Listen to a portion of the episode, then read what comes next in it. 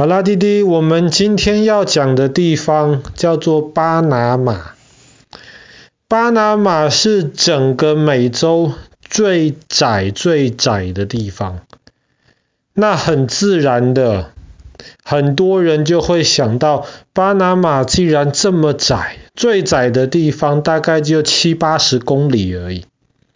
那么有没有可能在巴拿马开一条通道？这样子，船船就可以直接从大西洋经过这个通道到太平洋，就不用绕到南美洲的德雷克海峡或是麦哲伦海峡了。这个我们讲阿根廷的时候，我们讲到过，这两个海峡其实都是不容易走，风雨很大，蛮危险的地方。那其实，在两百多年前之前。不对，应该说更早，在五百多年前，西班牙人占领了巴拿马这一块的时候，他们就有这个计划，就想说要在巴拿马这个地方有没有可能开一条通道，这样子西班牙的船船就不需要绕过葡萄牙占领的巴西，就可以直接到西班牙南美洲其他的殖民地了。但是当时想归想。当时还没有这些挖土机，没有这些现代的一些工具，所以这个想法大家就只能当做一个想法而已。后来呢？后来法国人在埃及建了一条运河，叫做苏伊士运河。这个我们去年讲故事讲到苏伊士战争、苏伊士危机的时候，讲到过苏伊士运河。苏伊士运河基本上是在沙漠里面，那么它连接地中海跟红海，在那里其实几千年之前，埃及的这些王国就有挖一条水道出来，所以后来十九世纪的时候，法国人在苏伊士把这些原来就有的这些水道堵塞得很严重，全部重新挖开。再加上沙漠那边很平坦，所以后来法国人就盖成功盖这条快两百公里的苏伊士运河，两百多公里左右。然后法国人那个时候就想说，不如就这样子吧，我们既然可以盖苏伊士运河，那么我们在巴拿马也来盖一条运河，这样子的话就可以连接地中呃连接大西洋跟太平洋。所以那个时候，法国有一个工程师，他负责盖苏伊士运河，他就到巴拿马这个地方去看，看了之后他就说，很简单，那没有问题呀，我们在巴拿马盖的这条运河跟苏伊士运河一模一样就可以，平平的运河，盖过去很容易的。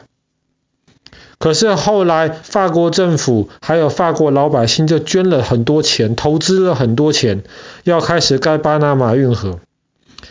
可是盖一盖就发现有大问题了。有什么大问题呢？第一个，巴拿马那边不是沙漠，不平，有山，所以那个时候如果你要盖平平的运河的话，你要把山挖掉。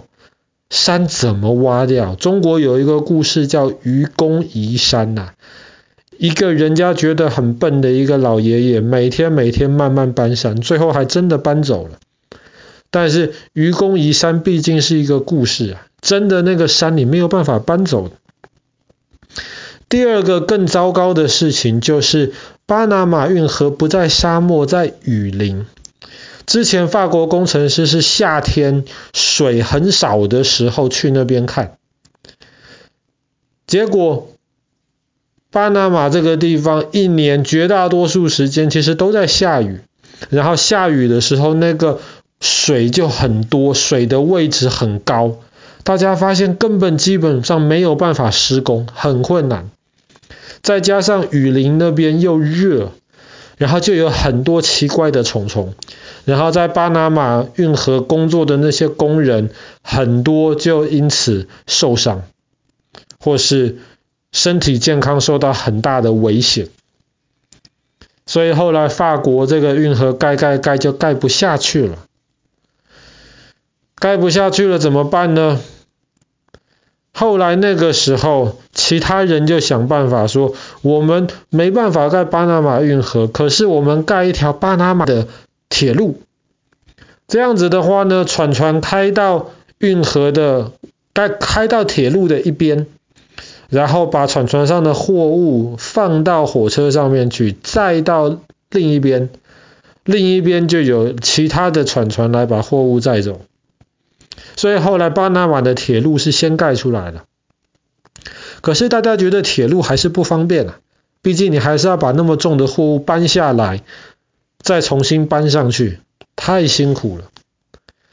所以后来美国人就接手了，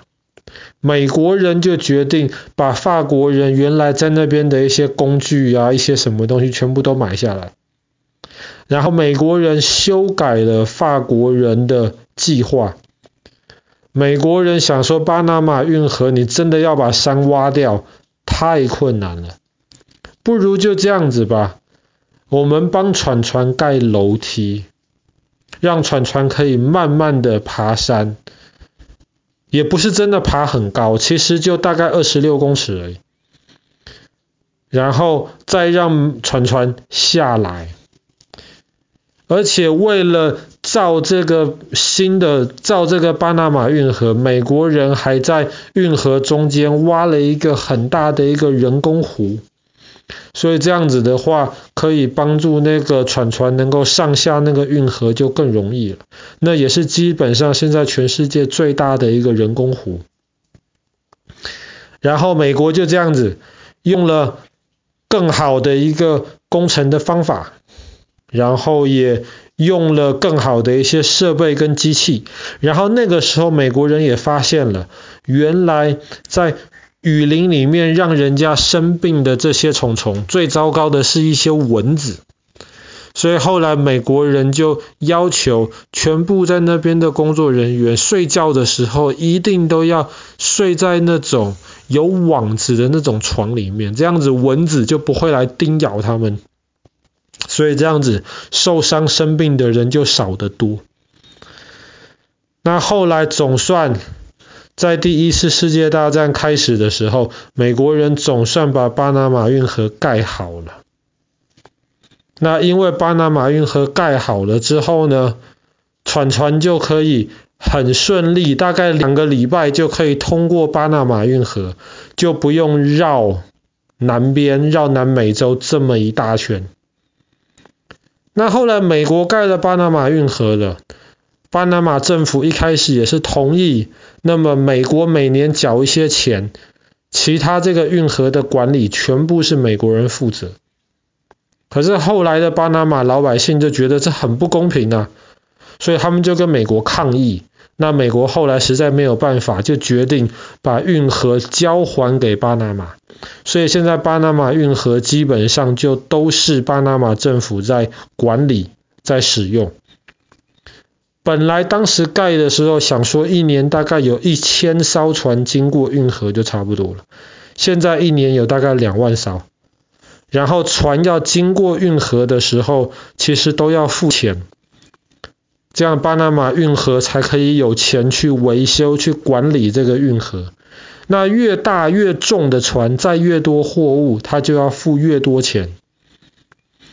可是后来有一次有一个美国人，他就说：“不如就这样子吧，我不是船，我游泳游过运河怎么样？游了八十几公里。”后来运河管理局还是跟他收钱。但是因为他是一个人嘛，他没有什么货物，体重很轻，所以后来就收不到一美金。这个也是巴拿马运河有史以来最便宜的过运河的这个费用。可是虽然巴拿马运河其实比苏伊士运河要宽，可是那种超级游轮或是航空母舰这样子的船，其实还是没有办法从巴拿马运河经过，因为它太宽了。所以后来这些太大的船还是得绕南美洲。但是现在因为全球暖化，这个地球变得越来越热，北极本来很多冰或是很多冰山，现在慢慢都融化掉了。所以现在很多人也在想，比方说特别夏天的时候，船船就直接绕过北极海，那样子从美国的角度而言，绕过北极海其实比走巴拿马运河要更近。所以北极海的这个通道，如果哪天真的很多人使用的话，那么走巴拿马运河的这个船就会减少很多，在巴拿马运河这个堵车啊，不是堵船的问题，那么也会好得多。好啦，我们今天的故事就讲到这边啦。在巴拿马，一个全世界非常重要的一个通道——巴拿马运河。